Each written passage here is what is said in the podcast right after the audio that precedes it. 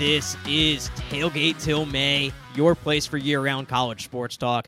I'm your host, Steven Gorgie, and I'm excited to be back for another episode. And this isn't just any episode, it's here. It's basically football season because today we're going to kick off our college football season preview series with the Big 12. They were the first conference to host a football media day, and they are going to be the first conference that we talk about. And Brian, I'm excited to have you back today because almost a year ago to the day, July 18th, 2022, we did our 2022 Big 12 football preview. That's when I kind of brought back Tailgate Till May in earnest. That's when you came aboard, and that was episode 12 for us. Today, will be episode 72. So we've done 60 episodes since our Big 12 preview last year. We've gone through a football, we've gone through an entire football season, a basketball season, uh, transfer portals galore, uh, now back through another football off season. So uh, it, I'm just excited to be here today, man. And uh, I want to thank you for all of your help over the last year and everybody out there who's who's listened uh, because it's it's it's been a ton of fun. So uh, welcome back, and, and how are you? I'm doing great, man. I'm happy to be back. It's been too long, couple of weeks off, couple of different beach trips, but that is, uh, I can attest now, the best way to kill time until it's actually time to talk about actual football. Uh, because you're right, I'm so excited that we're ready to talk previews. And that is not, by the way, a slight on your and Ben's draft episode. Phenomenal listen. Loved it. Eric Cartman, sleeper pick of the century. That was great. Um, but I'm excited. I'm excited that we're ready to talk about what's ahead so let's get into it yeah, as much fun as that was, and that was an absolutely un- unbelievable little monologue by Ben on why Eric Cartman would make a great college football coach. There's nothing better than actually talking about the games. And we're not quite talking about the games yet, but we're talking about what we think the games are going to look like. So let's dive right into this thing. No Ben today, but it's Brian and I breaking down the Big 12. And we're going to use a really similar format to what we did last year. We're going to do three down where we ask three questions that we think are critical to understanding the league, the bull and the bear. We talk about what coach, player, team, thing, concept, whatever we're bullish on and bearish on, who we're buying, who we're selling. And then, of course, this wouldn't be tailgate till May if we didn't finish off with some best bets. So this year, not going to do a little a, a, recap of the league like I did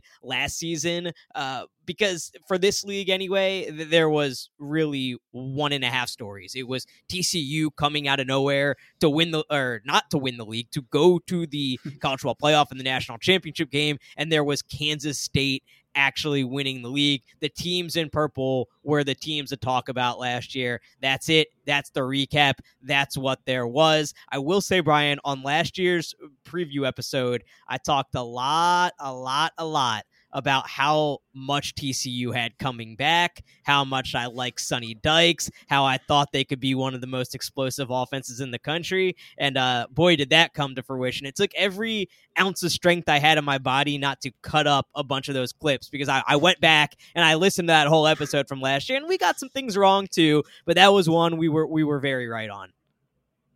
Yeah, it's incredible, incredible job by you, and you and you kept it going. You were very, very early when TCU. Okay, they won some games early, and they they were ranked twenty third, and you were like, I think this team is better than people are seeing, and they pulled another upset or held on to another late lead or came back like as they did so frequently. And I think this team's really good. So kudos to you. You deserve your flowers. We should cut that up. That's the type of content people need to know that you're the voice that they should trust. But kudos to you because that that was awesome, and uh, let's see what you got this year. Yeah, that was last year. This is this year. So let's talk about the year ahead in the Big 12 with our three questions. And my first question, I think, is critical to understanding this league, Brian, is where does Quinn Ewers rank among the league's quarterbacks? I think, and I told you this uh, ahead of the show, I think it is undisputable Texas is strong everywhere. They've recruited really well. They seem to be strong in the trenches. They have a good defense. Uh, they have talent galore at receiver, uh, a really strong, strong re- receiving core. Uh, good offensive line. They seem to have it everywhere. And I think ultimately this whole season for them comes down to how good is Quinn Ewers actually? Is he the guy who was the number one overall recruit coming out of high school, who earned the perfect score? Is he a Heisman caliber quarterback? Uh, the answer to that question, I think, determines whether Texas will win the Big 12, which they're favored to do at the moment, whether they can make the college football playoff, and uh, potentially go all the way to a national championship. So, where does Quinn Ewers rank to you in the Big 12 as far as quarterbacks go? I think it's a fair question, and I think it is among the most important questions for this league this year, uh, bar none. I, you and I spoke before we came on here, uh, and you on the record with this in the past too. I am going to have him ranked higher than you, but what I think I is important for me to say is I'm watching the same games that you're watching. It's not so much that I've seen a ton from him that I'm obsessed with, though. I think he he has made throws that show the talent that got him the perfect rating. I think there's no doubt about that. It's actually some of like the little stuff that you wish he would do a little bit better, that you almost assumed that he would do a little bit better, that he can improve upon. But I, if I'm being honest, I, I don't think this is a great quarterback league. I think if, if we're going to get, uh, you know, later on in our preview season, a league like the Pac 12, where you could talk about quarterbacks galore uh, in that league. So I'm beating around the bush. If I have to give you a you know a number, I think I'm talking about maybe third or fourth. I, I really like Dillon Gabriel. I really like Jalon Daniels. I, there, you know, there's a few fringe guys there. I'm not ready to put Will Howard or Blake Shapen above him. I do like those guys, but I think like I think I saw enough not you're not going to automatically assume that the improvements are made that you think you can make, but he's made big time throws.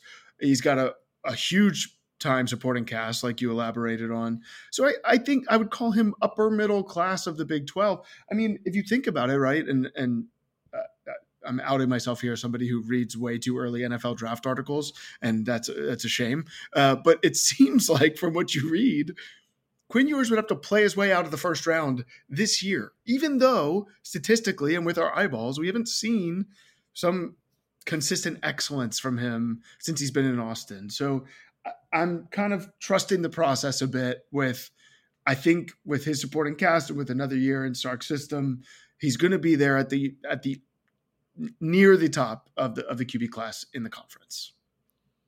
Okay, I, I think I'm pretty closely aligned with you as far as you know. Maybe he could be he could be third, but I cannot put him any higher than third right now because to me, Dillon Gabriel and Jalon Daniels are the two best quarterbacks in this league. Like I think they are both head and shoulders above Quinn Ewers right now. And Quinn Ewers in that Alabama game, yes, he was excellent. Yes, he made a ton of great plays, but it, it just feels like when we have the Quinn Ewers conversation, all anybody wants to talk about is that Alabama game. Nobody wants to talk about the Oklahoma State game where he threw one touchdown and three interceptions. Nobody wants to talk about the fact that he was under 60% completion percentage.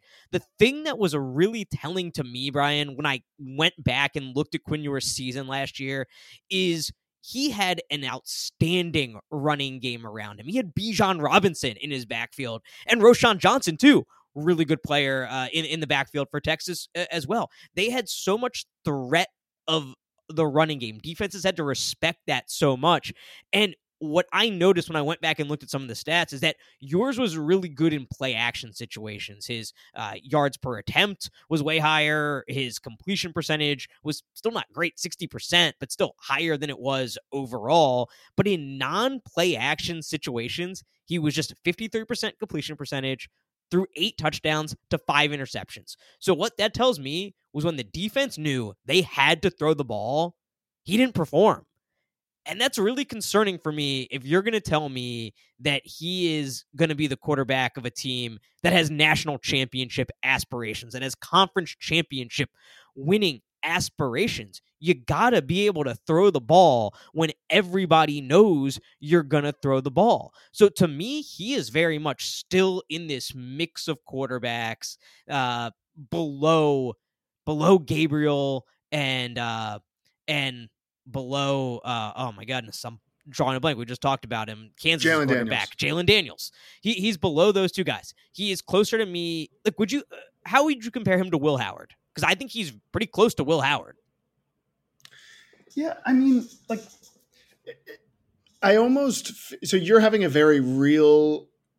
I saw with my eyeballs conversation. Like, I think he's more talented than Will Howard. Like, I think he he has a like more arm strength, more you know, like. Uh, but you're right. The numbers show yes, he's he's in line with a Will Howard. That's the guy I mentioned, along with like a uh, Blake Shapen. I mean, I don't know who the middle of the pack. You can. It's kind of a jumbled mess of of quarterbacks there. I I look at him favorably to those guys, but that is the conversation he needs to be in at this point. Yeah, Hunter Dekkers from Iowa State is a guy who I mean, he got a ton of flack last season. They had a very bad season. Their offense was not good. I blame a, a, good bit of that on the offensive line. Honestly, his receivers dropped a lot of balls too. Xavier Hutchinson, great receiver, had a great year, but he basically dropped the ball against Texas that would have uh, would have won the game for them, right? If you remember that. But if you look at it statistically, if you look at Pro Football Focus and how they rank the quarterbacks, those are professionals, uh, you know, who actually watch these games and grade out these players, Hunter Dekkers graded out better than Quinn Ewers did. I mean, I, I think that has to mean something. I, I feel like with Ewers, I think he has the certainly has the ability to take a giant step up, but I think it's a pretty big assumption to just say, yes, he's definitely taking this step up because of Steve Sarkisian's track record developing quarterbacks, because of the fact that he was uh, the top quarterback in his class, the top player in his recruiting class. I think it's a big assumption, and I just can't get there. At times, I'm a little bit more of a, you know, you got to prove it to me guy, and sometimes I'm a little bit more willing to to buy into something. But with Ewers, it feels to me a lot like a guy who was drafted in the first round that keeps getting contracts because he was drafted in the first round, not necessarily because of what he's doing on the field outside of that Alabama game. Carson Wentz.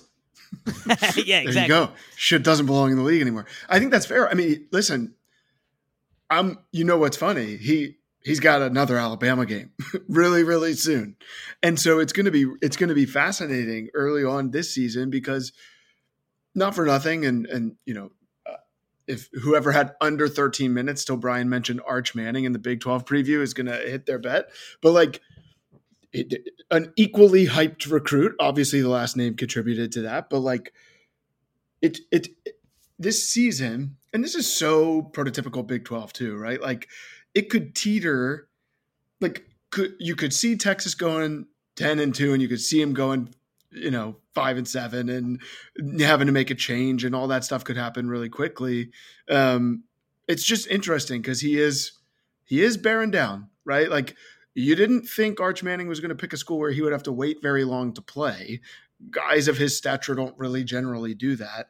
So uh, it is interesting. He's going to have to step it up quick because you're right. He played well against Alabama last year. Lots of guys play play well against a team once and and not a second time. And if you don't think that Nick Saban is looking at what Quinn Ewers did well and is going to try to prepare for it, it it, could go off the rails quick. I, I think that that is worth considering. And let us not forget, not only is Arch Manning there waiting in the wings, there's this guy named Maalik Murphy who everybody loves. Everybody who sees Texas in person, who goes to a practice, comes away raving about Maalik Murphy. And there's a lot of chatter that I. I th- my understanding is that Maalik Murphy is a guy that if he had entered the transfer portal, he would probably be the starting quarterback at somewhere like Florida right now, who mm is going to start Graham Mertz this season. he, he, he could have started. He he could be a starter somewhere in the very upper echelon of college football, and he chose to stay at Texas. And so they have three really good quarterbacks. And I think it's important to note, you know, that it's an old saying and it's a cliche. When you have two quarterbacks, you have no quarterbacks, right? And we've heard it for years, and we roll our eyes and we laugh at it, and and and it's funny. But I do think it's worth noting because when you're a program like Texas, you are trying to get over a certain hump, right? Uh, it's been a long time since Texas has met expectations. It's been a long time since they've done what they are supposed to do as a quote unquote blue blood in this sport. And I think there's a a sense of I guess it's it, it's tense it's a tense atmosphere right? Uh we've we've been there as as fans i think for us most notably the washington capitals. You could feel it in the building. If you went to a capitals playoff game before they won the stanley cup every single thing that went wrong it's like the entire fan base was holding its breath. And eh, I, you you could sense that it had an impact on on the players too because it, they're humans. They, they're all humans and they're not robots and they feel that. They sense that kind of thing. They they sense that tenseness. And i think when you have a program like texas that is trying to get over this hump that has this this weight of expectations on it, and then you have three quarterbacks. It reminds me very much of uh, Chris Sims and Major Applewhite back in the day, where they were constantly going back and forth, and the fan base was divided, and it was always a question of who's going to start. And I don't know that, you know, that's the the healthiest way to come together as a team. You, of course, you want talent everywhere, and talent makes uh, the competition and talent makes everybody better. But I also think it when you have these weighty, lofty expectations, you want to know who your guy is. And and nobody has said Quinn Ewers is not the guy, but I think things can change very quickly. And I think the fan base could turn very quickly. If Quinn Ewers is going out and putting up games where he's not completing 60% of his passes, especially if Texas is not winning those games, there's going to be calls for Maalik Murphy. There's going to be calls for Arch Manning. And uh, I heard Quinn Ewers do an interview at Media Day last week where he talked about he got in his own head a little bit last season. He went down the rabbit hole of social media. He specifically talked about the passion of Texas fans and how he kind of let you know the the social media comments get to him. And i just don't know if having guys like Maalik Murphy and Arch Manning behind him is going to be the best thing for a team that's trying to get over the hump with all these lofty weighty expectations. And just the way that pressure is on coaches these days too because i'm assuming arch manning agreed to go to the university of texas thinking i will start as a sophomore. I i, I can't imagine that he thought there was an open competition with Quinn Ewers in there, or maybe he was instructed that way. But like that's a a high profile returning quarterback. I mean, uh, very quickly. I don't know if Sarkisian said it or if or what happened, but we know Quinn Ewers is a starter. There's not a competition right now, and so eh, yeah, am I right? Yeah, I mean, he went to Big 12 media days. I don't know that I've seen anything where he said he's the starter, but if if you go to media days, you're the starter. Right, right. Okay, yeah, that's fair. Um, and so, uh, yeah, I, I, think it's just, uh, but yeah, Alabama's the, the, second game of the year. Uh, those calls are going to come in very, very quickly.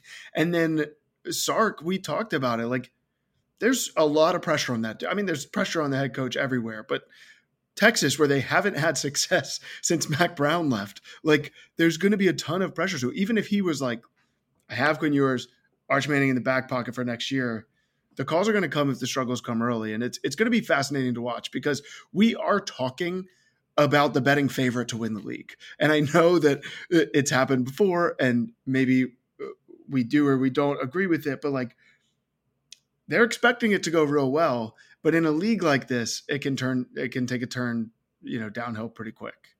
And Sarkisian did say after the spring, and it's pretty clear Ewers is our starter. He went to media day. He, he for all intents and purposes, he's going to be yeah. the starter. I don't think there's any debate about it. Yeah, I I just think that there's a lot of expectations on this program right now, and they need to prove it to me. They need to prove to me that they can get over that hump. I think it is one of the hardest things to do in college football is go from that just under that double digit win threshold to above to the 10 win threshold. I think that's a very big threshold and we can talk all day about what jumps are the hardest. Probably 10 wins, 12 wins in the regular season is probably the biggest jump, but I think right below that would be the 8 to 10 would be that 8 to 10 win jump and that's what Texas is looking to do. And uh you know, I I have a lot of questions about them. It, it starts with Ewers, but it also includes they blew a bunch of leads last year. Like the, advanced stats love them because they lost a bunch of one score games. You think there's going to be regression to the mean where they win some of those closer games, but they partially lost those games because they refused to run Bijan Robinson and Roschon Johnson at the end of games, and they went away from that and, and they passed the ball. Sarkisian was was passing the ball or choosing to throw the ball when you have a guy who was a running back, was a top 10 pick in the NFL draft, which doesn't happen anymore and they didn't lean on him as much as they probably should have. So i think there's some some questions there. They don't have either of those guys in the backfield anymore. The the best thing i can say about texas is they are very deep on both lines. They've done a great job recruiting on the lines and that's something that in in previous eras they had they were always recruited well but a lot of the skill was at the skill positions. And I think something that will always hold true in football is the best way to compete and win is to have your strength be in the trenches. And and Texas has done a great job of that. I got to give them credit for that. I still am not ready to say that they should be the the odds on favorite. I, I, guess they should be the odds on favorite. I'm just not prepared to bet on them in a league that is that has so much parity in it. Are you? No. No, not at all. We'll get to best bets, but no, you're you're trying to find a little bit more value in in a league like this. I think you're totally right. You know, you mentioned uh, building in the lines uh, uh in the trenches, and we talked in a prior episode this summer about preparing for a new conference, and that's how they need to build from the inside out. I'm curious to get your take on this. I've always I've always wondered like how big of a deal is it for the Big 12 as we look at the conference as a whole in our preview show? Are, are they like really really really rooting against Texas and Oklahoma this season as they get ready to go to the SEC? Does it matter? Yeah, I think that certainly the teams in the conference, I think there is at least a little extra motivation, or at least among the fan bases. I think a Kansas State fan is going to have a little extra juice. Uh, yeah, I don't think they play Oklahoma this year. Actually, I think they they would love to play Oklahoma with the success they've had against them recently. Yeah. But uh, a, a, Kansas State fan, a Texas Tech fan, whatever, is going to have a little extra juice if one of those two teams comes to town. I think it would do wonders for the perception of this league if for the third straight year neither Oklahoma or, or Texas is in the championship game. And of course, neither one of them would win the conference championship. I think that would be a huge leg for them to stand on eh, as they go into this new era of the Big 12 to be able to say, yeah, those schools have great tradition, great history. They were a big part of this league for a long time. Oklahoma was one of the be- has far more conference championships. I think they have 14 and the next closest school has 3 Big 12 championships. But in recent years, the core teams that stayed with this conference were the ones winning the league. I think that would be a really big deal. Now, uh, as far as perception goes, now in reality, going to the 12 team playoff, I actually don't think it matters at all. If we were going, if we were staying in the four team playoff era, I would say it matters a lot more because perception becomes a lot more important. And when you only have four playoff spots and there's five power conferences, inevitably somebody is going to get left out. And I think if we were staying in that era of of the postseason, it would be a lot more important to the perception of the league and making sure somebody doesn't get left out in the future and maybe pushing the ACC down. I mean, I think pretty clearly uh, the Big 12 is better than the ACC and the Pac 12. ACC might be a little more top heavy with Florida State possibly making a run this year and Clemson, you know, being one of the best teams in the sport. I think top to bottom, no question that the Big 12 is, is better than the ACC. So I think in a four team era, it would matter more. With the 12 team playoff where you're going to get an automatic bid, it probably doesn't matter as much. But you know, as far as like TV contracts are concerned, and Brett Yormark just tied that one up. But I think it matters to some extent just for the perception of the college of the college football fan. How about you? Yeah, I think that's fair. I, I, think that's the right way to look at it. Like, uh, the, I think fans are going to really not want them to go out with a win. I think, um, I mean, what was it? UCF lost in the American title game last year, right? And like, is is that a huge deal? You know that they got held out of that. I, I, I think the teams that are staying are excited about that. So I, I feel the same way. I think it's I I think oh this you know swings from conference to conference is so funny. I I I wasn't sure where to talk about this in this episode, but I did want to mention I thought it was so funny and uh, the Big 12 Media Day for years and years and years, including this past week, was at the Omni Hotel in Dallas, Texas. I don't know if you saw this, but uh, it was announced that next year's SEC Media Days is at the Omni Hotel in Dallas, Texas. And I was like, what a swipe on the way in. And and like I don't know, it's it's such I, I went to this media day once upon a time and like I only went once, but talking to guys who've covered teams for years, like that's what you do. Come July, you go to Omni, you stay there, you go here for dinner, and like the SEC is just like, we'll take that. Thank you. That's going to be fun. Appreciate that. I thought it was a a quite a move by the SEC. Well, let me tell you, Brian. Uh, I think the Big Twelve has upgraded a little bit since your days covering the league because I believe it was at AT and T Stadium this year at Jerry World. Oh, was it? Okay, yeah. I missed it. I missed it. Wow, big time. But big yeah, timers. Okay, it is. Yeah. It is. We're not just a, going uh, conference room to conference room anymore. We're at Jerry World. Okay. Oh no, I think they, they right, were they were right on the field there, right on the field there at AT and T Stadium, right. and uh, yeah, that was quite a swipe by the, by the SEC just to look. They got to establish establish who's who's the boss in town. Uh, before we get right. into a little more preview stuff, I want to ask you this while we're on a, a bigger picture topic around around realignment and uh, you know as it relates to as it relates to these teams coming in, these teams that that are leaving. Is it um? Do you think it's better that like it would it be better for the league if Texas goes out, wins the league this year, and goes to the college football playoff, or if you know one of the core teams staying in the league wins but doesn't make the college football playoff? Kind of along the lines of what we're talking about. It do you think it's better to have a representative or not? If the representative is, Yeah. is Texas, is Texas, right? Um, yeah, I, I, I would imagine if you're the Big 12 office, you're not really touting how much you love Texas at this point, right? And so you kind of find yourself caught between a rock and a hard place if that happens, where the conferences want to hype up their teams that made the playoffs, and the Big 12 might be a little bit hesitant to do that. So I guess I'm leaning the latter, but I would imagine, I uh, correct me if I'm wrong, I, I'm not sure if there's some sort of potential financial benefit for conference members if if someone makes a playoff. Uh, so like in that sense, it's it's a no brainer. We get you know money talks. I can put my hatred aside and uh, you know hook them. But um, yeah, I, I think like they're not going to want to talk too loudly about the fact that hey, the Big 12's in it uh, and they're going to the SEC next year. So, how well do you think that the Big 12 is set up for the future when you compare it to like the ACC, to the Pac 12, which I think are pretty clearly, you know, it's the, the SEC and the Big 10 are kind of on their own tier, at least as far as financially at this point. And then those other three conferences seem to be more on, on their own tier. I view it as the best positioned of those three other leagues, honestly, because I think that they have something all these schools have something very important in common.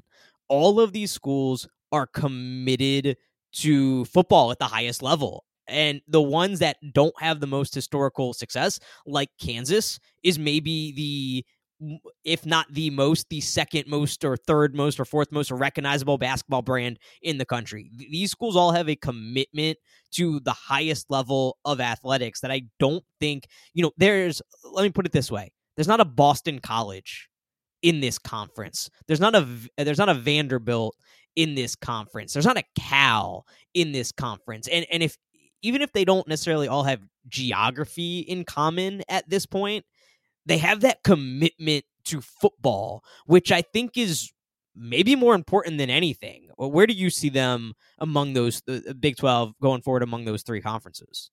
Yeah, I mean, I, I love what the newcomers are adding. Like it, they, the, all the the programs that joined the Big Twelve this year are playing their first Big Twelve football season. I don't know if this will make sense, but like they haven't felt like G five teams for a while, right? Like they felt like power pro. I mean, Cincinnati made the playoff, right? Like these these teams are real, true competitive football programs. Um, if UConn comes, we'll have to have this conversation again. Though that also goes, you know, they're they're a recognizable basketball brand as well, and obviously very dedicated to athletics. But I do, I agree with you. I think it's incredibly well set up. I think they've maneuvered this quite well. There's obviously rumors too about Colorado and potentially other teams that could be joining the Big 12. But for right now, I really like where they're at. Yeah, I'll go on the record right now and say I'm not in favor for any of the parties involved the Big 12 adding UConn. I don't think it makes the most sense for the Big 12. I don't think it makes sense for UConn it, for any other reason but financially. I think UConn fans would hate it. Uh, they were so happy to get back into the Big East. They left the AAC because they didn't want to have a fake rivalry with UCF. They wanted to play Villanova. They wanted to play, you know, Georgetown, all the traditional teams they played in the Big East in basketball. Basketball is where their bread is buttered. And I, I don't like it from a UConn perspective. And I wouldn't love it from a Big 12 perspective because that takes away that identity that I just spoke about. Now, you do have a Vanderbilt. Now you do have a Boston College. So I, I don't love it from that perspective. Um, but there will be plenty of time to talk about that as the season goes on and as we head into next off season. Let's uh, stay on the field here. I want to talk about the other big dog in the conference, the the truly one and only historic giant in this conference, Oklahoma, Texas's big rival. The it's so funny we talk about Texas as this blue blood. Oklahoma is so much better historically than Texas, and and I feel like it's my mission in life to remind people of that because it's so easily forgotten. Oklahoma has dominated that rivalry. They've dominated this conference. They had dominated this conference for a long time. And I said it, I think they have 14 conference titles in the Big 12 to Texas's 3 Big 12 titles. I mean that that is domination. But they are the one and only big dog. Uh, they are also leaving the conference for the SEC. And if there was a a second or third storyline of last season, it was that Oklahoma took a pretty major step back in year one under Brent Venables, and uh, they were not the Oklahoma that we've grown accustomed to. So, how prepared do you think that uh, the Sooners are to step back up this year and their last year in the Big 12, Brian? I think they're positioned fine. Uh, I'm I'm looking forward to them, you know, coming back and kind of returning to to what we expect them to be. Uh, they did get blown out in a couple of conference games. Uh, you know, TCU, Texas. Dillon Gabriel didn't play in those games, right? And that matters. It does. He's the best quarterback in the league, in my opinion, um, and quarterback's most important position on the field. I just sort of, I'm still willing to pretty blindly trust that there will be defensive improvement for Brent Venables' teams, um, and I think that they'll. I think that they're in position to make a run at the championship game. I really do. I like what they have on both sides of the ball. Um, you know, I don't want to spoil uh, uh, the bull and the bear segment, but they've they've added some pieces through the transfer portal that I think could make a really nice impact. Um, I like where they're at. I, I think this is a, an opportunity to bounce back. I, I don't expect them to have a sub 500 record again or anything like that. Um, three and six in the conference last year. I think this is a team like I feel better about Oklahoma potentially making a run to the championship than I do about Texas. Wow. That's a pretty big statement there, Brian, after the year they had last year. I, I just think that I think that there's not that many quarterbacks in this league that I feel like I can trust. And if I find one, I'd like to latch onto it. And I really do think Dillon Gabriel is the real deal. And I really do think that Brent Venables is going to show improvement. And so, yeah, I feel I, I like this team a lot. I do. Yeah, I I'm really high on Gabriel too. I mean, I mentioned it. We talked about it before, but I think Daniels and Gabriel clear one two in the league, and I'm glad to hear you kind of say that that you feel the same about him because I feel like he's gone pretty fairly under the radar this season, and I don't know if it's the fact that he did get injured in those two games, they lost them, and then they were kind of just floating under the radar the rest of the year and people didn't see some of the numbers and he didn't he wasn't great every game at, towards the back the back half of the season. Uh, but he, he still had some good performances in there. He he can make big time throws. Brent Venables is raving about this defense. Um, I, I can't remember the exact quote from him, but he said something along the lines of like, this defense is worlds different than last year. And I'm with you. I am willing to give Brent Venables the, the benefit of the doubt, where I'm not willing to give Texas the benefit of the doubt because of their history and inability to get over the hump. I am willing to give Oklahoma and Venables the benefit of the doubt because Oklahoma's history of history of success and of Venables' history history of putting out fantastic defenses at Clemson. They brought in a lot of talent in the transfer portal. They've continued to recruit well uh, in Venables uh, under Venables, and I think uh, we're seeing a big influx of talent on the defensive side of the ball. How quickly that gels remains to be seen. I think they have nowhere to go but up. I like their schedule early, so they were supposed to play Georgia in the non-conference this year, and the SEC had them cancel that series so you know they wouldn't have a game in one out of conference and then play each other again in conference so that's been moved. So as far as their schedule goes they start the season arkansas state smu at tulsa at cincinnati versus iowa state before getting texas tech in red river.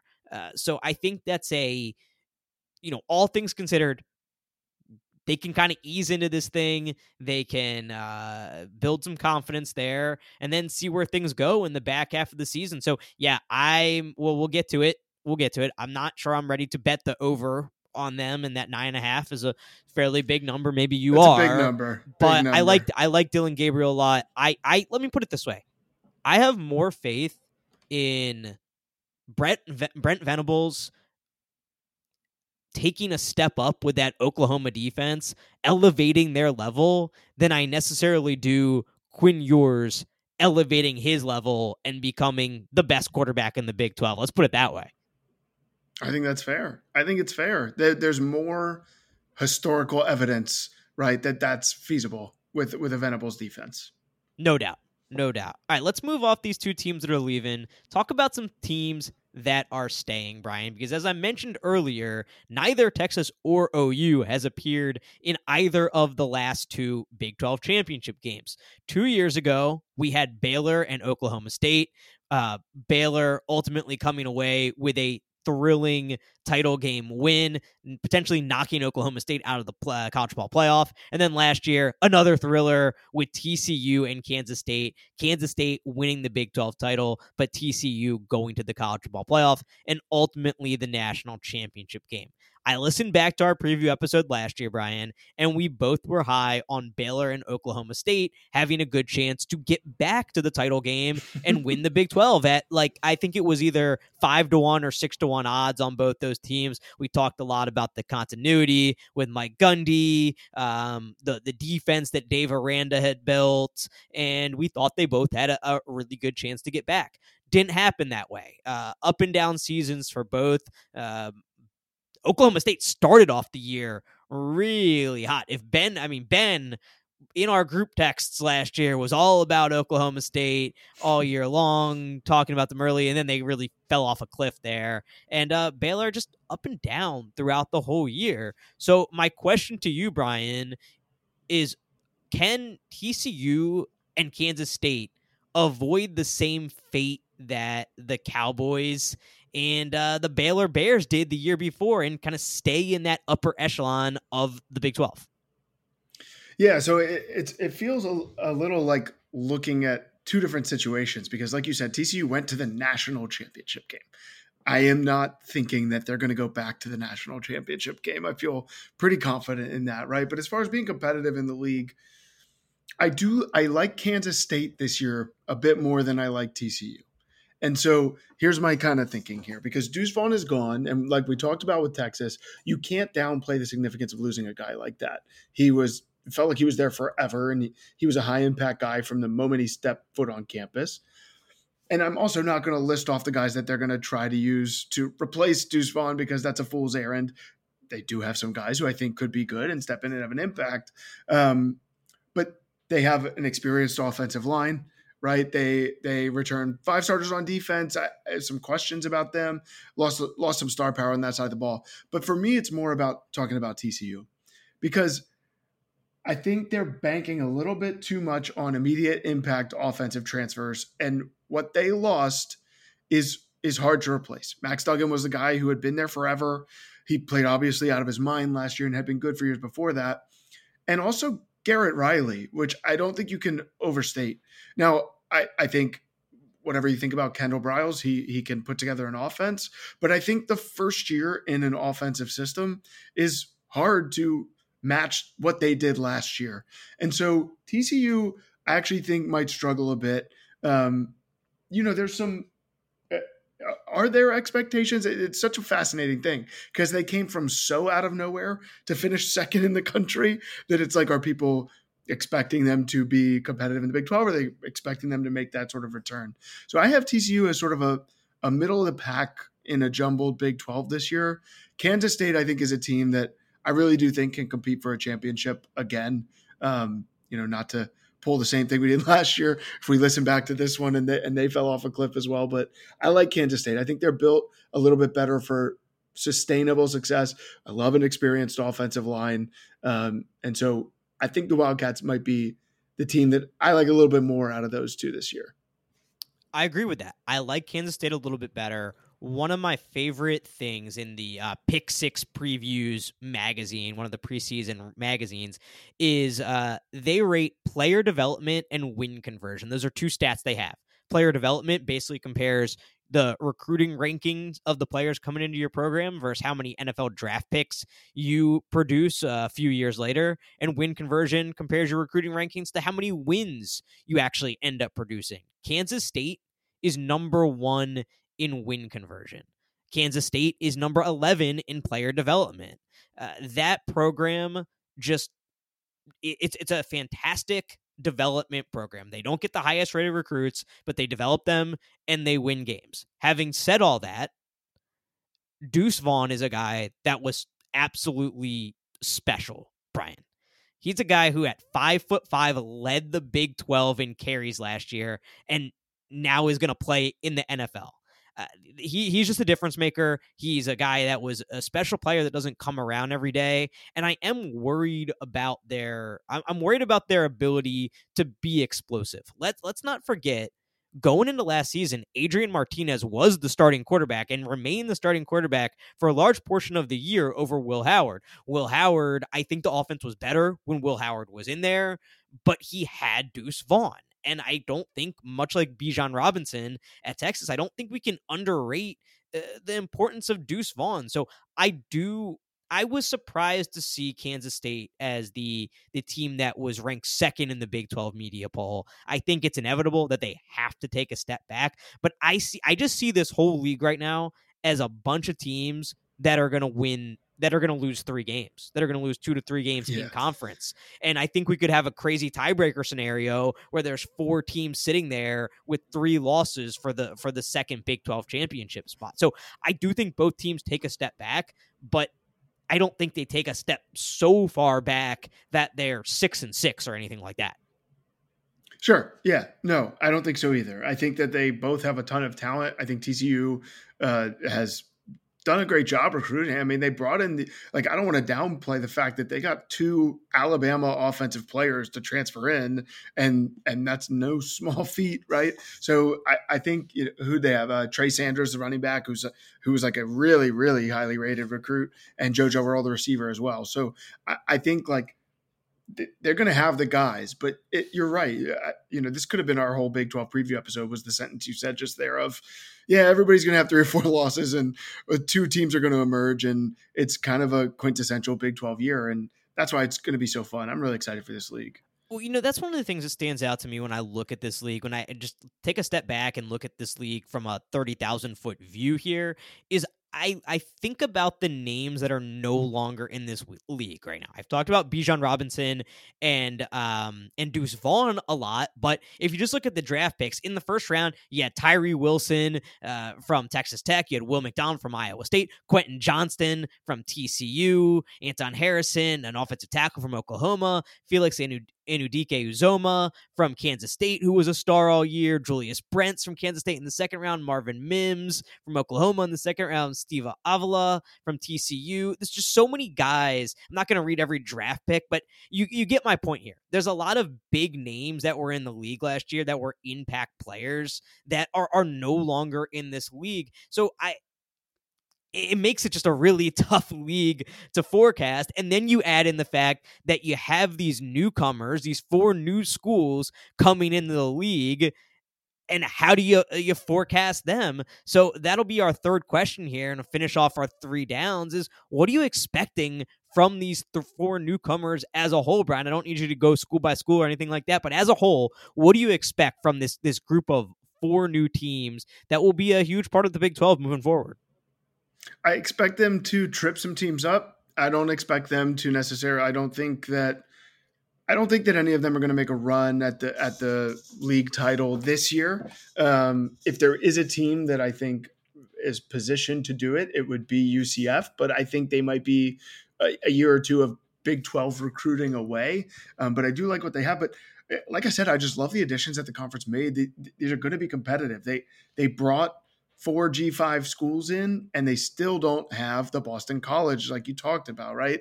These every they're they're going to fight against every team and I'm really excited to see it. Like I, I you know, looking at these team schedules and you, you, see Houston, I feel like when Houston would play a Big 12 team in the non-con, it was like, oh, that's going to be fun. And now it's like they're all over everybody's schedule, and I can't wait to see how they play it. So I think it's just going to be fun as much as anything in year one. That um, I, think the future of the conference is very bright because these matchups are going to be great. These schools are all going to recruit at a Big 12 level now, and I think I really do expect them to be competitive in the next five years or so, really competing for championships. There's two things that I really wish we could have seen.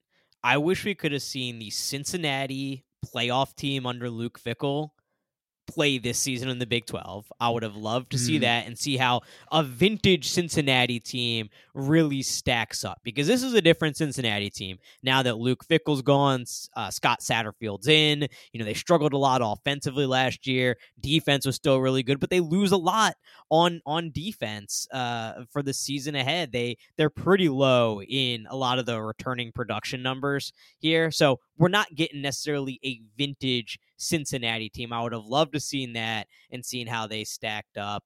And uh, uh, the other thing I would have really loved to see um, is last season. You know, last season was not a vintage UCF team, but if they return the offensive line that they had last year with John Rhys Plumlee, I would have really I would have really been intrigued by UCF at 35 to 1 to win the league this year because I think that's going to be a unique. I love unique attacks. I love something that you're not seeing every week. And uh, I think UCF provides that. I think Gus Malzahn is a fantastic coach, a guy who's been through the ringer at Auburn. And um, I think he's a great guy to lead them into this league. But I would I would have been super interested to see UCF with an experienced offensive line like the one they had last year and bringing that into the Big 12. As things stand, uh, they don't have that, and I don't want to touch that at 35 to one. But I would have really liked to see. I think they trip somebody up though with that unique attack. John Rhys Plumlee, he's got legs, great rushing attack there. And I think they'll trip somebody up. I think all these teams will trip somebody up. Yeah, uh, I've it's so funny. I've I've been staring at that 35 to 1, dude. Eight starters back on offense. They don't play Texas. I don't hate the way the schedule shapes up.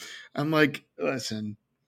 I, I think that this is a year like I said, where like really teams like 1 through call it 8 or 9. No order is going to surprise me. And it's really funny for someone to say that on a preview show where I'm supposed to act like I know what I'm talking about. But like, that's what I feel. And I would group them into that. They might finish ninth in the league and trip one team up. And okay, looking forward to how they compete in the next two, three, four years.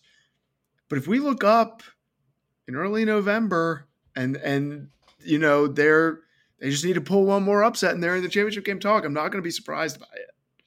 I think here's my biggest piece of advice as far as it is when it, as it comes to gambling as we think about things. I know we're going to actually get into our best bets, but as we talk about this more, I think my strategy is in conference games early in the season.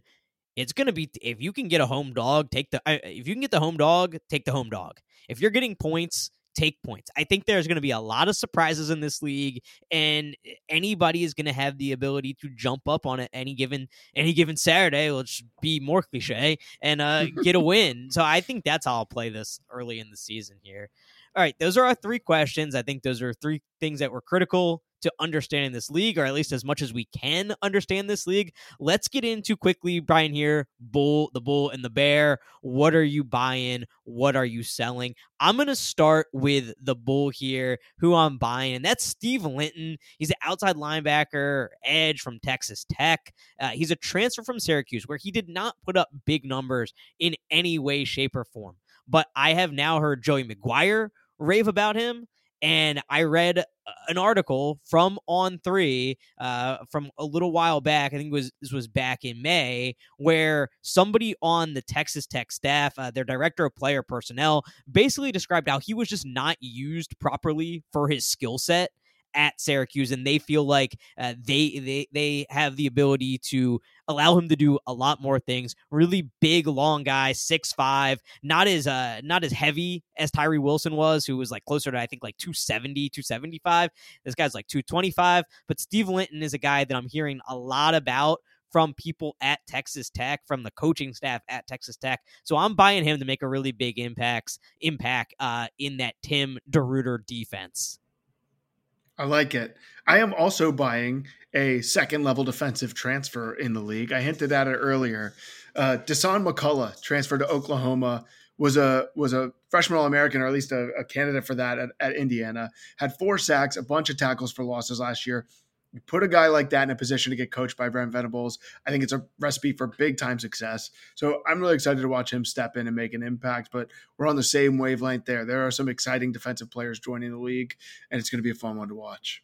No doubt about it. My bear is this idea, and I've touched on it several times already today, but I'm going to hammer it home that losing Bijan Robinson and Deuce Vaughn is not a big deal. Texas, to win the league. Kansas State picks second in the league. You are talking about a guy in Bijan Robinson who was a first round NFL draft pick. I should have looked up how many first round NFL draft picks there's been over the last five years, but I'll tell you the answer. It's not many. I don't need the exact number. there's not a lot of them. For a guy to get picked that high, I think he went eight. Was it eight to the Falcons? Uh, he's yeah. he's something special. Anybody who watched the game saw that he was something special, and it, it was very clear during that NFL draft process. There were people who watch a lot of college football who were like, "Oh yeah, it makes sense why they're talking about him going as high as he's going." And then there's people who just watch the NFL and they see the names and they just see running back and they're like, "Why is a running back?" It's like, well, because you haven't watched Bijan Robinson. He's just that good. uh, and then Deuce Vaughn, five five, leads the Big 12 in carries. That is unreal. He's not not just is he a small running back, but he's a small workhorse running back who's explosive as can be, a huge part of that Kansas State program. And I just think this notion that everybody is going to be able to move on just fine without those guys. I think it's a it's really doing a disservice to how good those two players are. So that's a, a very roundabout way, I guess, of of being bearish, but I am bearish on this idea that it's not a big deal to lose those two running backs. Hey, I get it. I get it. You're passionate about it. I think you're right too. Uh, I'm selling. Uh, well, yet another newcomer to the league. Uh, Kedon Slovis is going to be the the starting quarterback for BYU this year. Um, he's on to his third school. You know, QBs at third schools. I, I would love some numbers on that. I don't think there's a, a super high hit rate. He completed less than 60% of his passes at Pitt last year, 10 touchdowns to nine picks. I think, you know, we're talking about all these defenses that we think are going to improve this year. I think he's going to get beat up a bit. So uh, that's my my selling on this. JT Daniels and Kedon Slovis were teammates at USC. at USC. J- at USC. Both on their third school. Yeah. Oh, I, oh, oh, oh, buddy. JT Daniels is what on his fourth school. Fourth school. He has been. It's Where USC. oh, Georgia, Georgia, West Virginia, West Rice. Virginia, and now Rice. Yeah. So between those two guys, seven schools between them. Uh, if that's not a if that's not like just a the microcosm of modern college football, then then I don't know what is. It's I, I mean I specifically remember watching those two guys at USC and the conversations like, oh maybe Slovis is actually better because it was Slovis took over for Daniels when he got hurt, right? That's right. Yep, and he yeah. had a great game. Yeah, it's crazy. Crazy, crazy. Oh, yeah, we'll see. I mean, I would have, you know, if there was a third thing I'd like to have seen in this league from the newcomers, it's Jaren Hall in the in the Big Twelve because mm. he was a mm. special quarterback, and uh, would have liked to see what he did in this this pass happy league. Yeah. Okay, let's do some bets, Brian. Uh, let's go back and forth here. I'm going to start off with my first one, and I don't think it's going to come as any surprise given what I said about my skepticism on Quinn Ewers. I am taking Texas under nine and a half wins, juiced to plus 120 on DraftKings is where I got that one. And uh, yeah, I don't need to to belabor all of it again. I think I made my points pretty clear. I don't. Uh, I just don't trust that Quinn Ewers is taking that leap. They have a lot around him, but I think taking that step from eight to ten wins is is a huge one. And let's not forget they have Alabama at Alabama in the first couple weeks of the season in week two in their non-conference. And you know, everybody's like, "There's questions about Alabama at quarterback." Well, I have questions about Texas at quarterback, and I like everything else that Alabama has better than everything else Texas has. I mean, yeah, Texas has built a great roster, but Alabama has built an Alabama roster. It's always a great right. roster. So, uh, give me the Tide in Bryant Denny Stadium for an out of conference loss there. And then I think everybody in this league, I, I would, I, if I could bet this, I would. Everybody in this league will have at least two conference losses. So give me the Longhorns under nine and a half. I like it. I like it. All right, I'm starting off with a conference winner.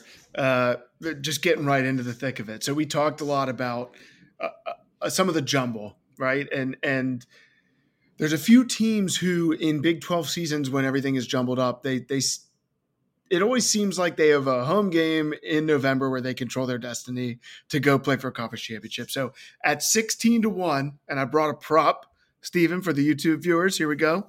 Give me the Baylor Bears, 16 to 1. I feel like everywhere you look, there are guys with experience at important positions, right?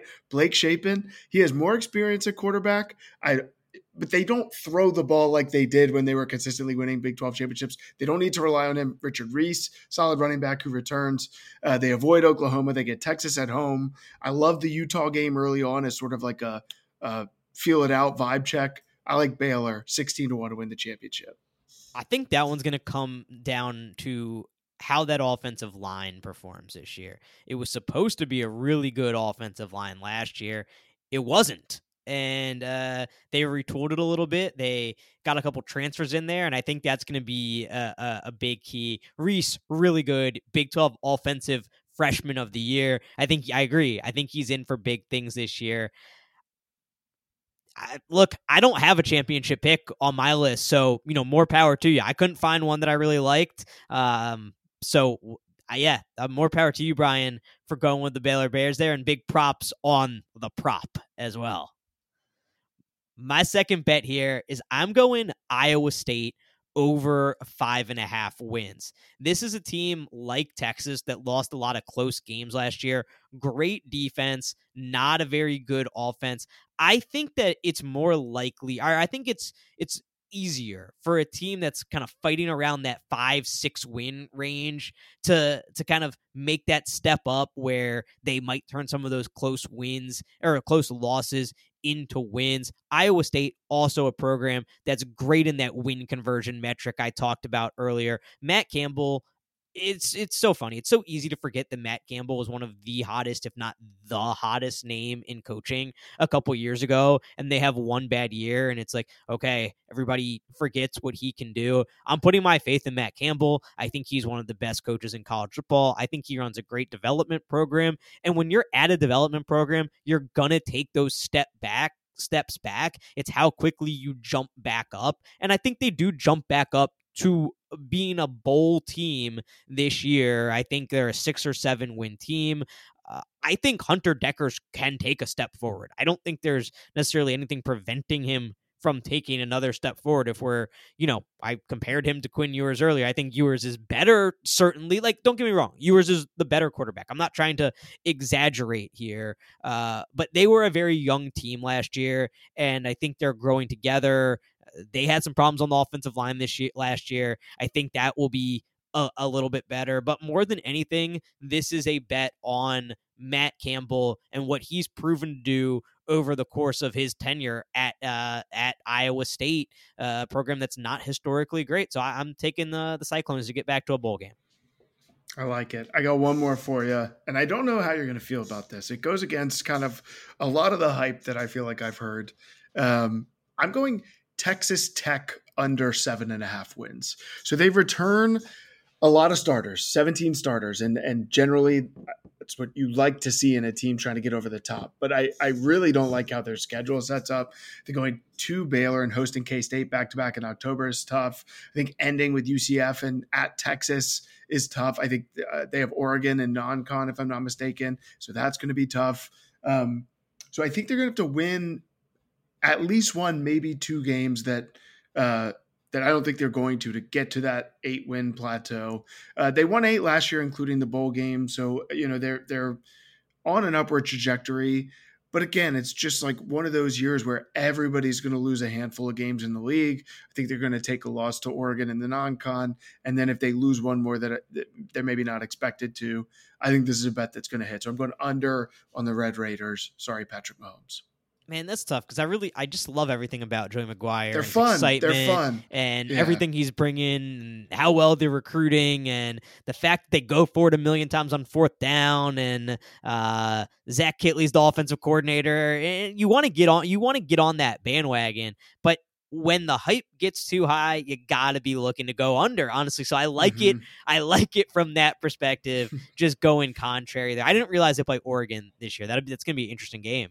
Actually, I think they they host them because that would be they do they pretty cool. Wow, that's I like. Wow, you know. Yeah.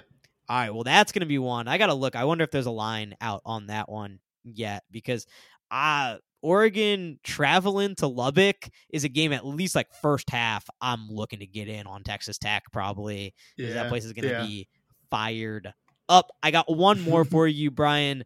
I am going Cincinnati under five and a half wins. There is a metric that I like from Collin Wilson of the the Action Network. It's called TARP transferring assets and returning production. Essentially, measures returning production along with uh, the players that you have coming in via the transfer portal. And Cincinnati is 124th out of 133 in TARP.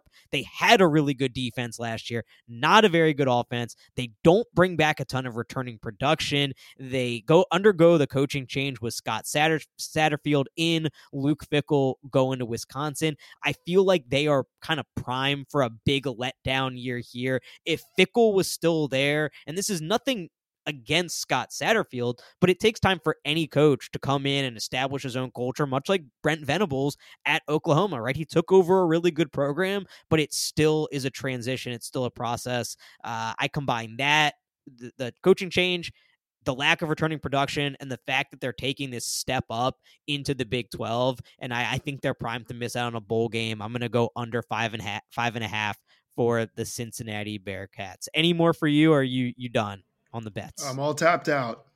All tapped out. So no no conference championship bets for me. I'll tell you the one I did look at a lot, Brian. I was I like elite units, right? That's something I talk about a lot.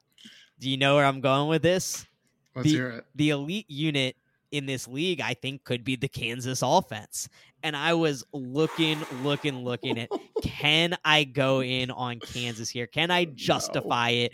A team that two years ago, I listened back to our preview episode and we were talking talking about Kansas, and I said I was interested in betting them over two and a half wins, and you laughed. You laughed in our preview episode for over two and a half wins. Yeah. So I, I think they can they're gonna have a really good offense. Um, the odds on Kansas to win this league are 48 to 1. It's a huge, huge number.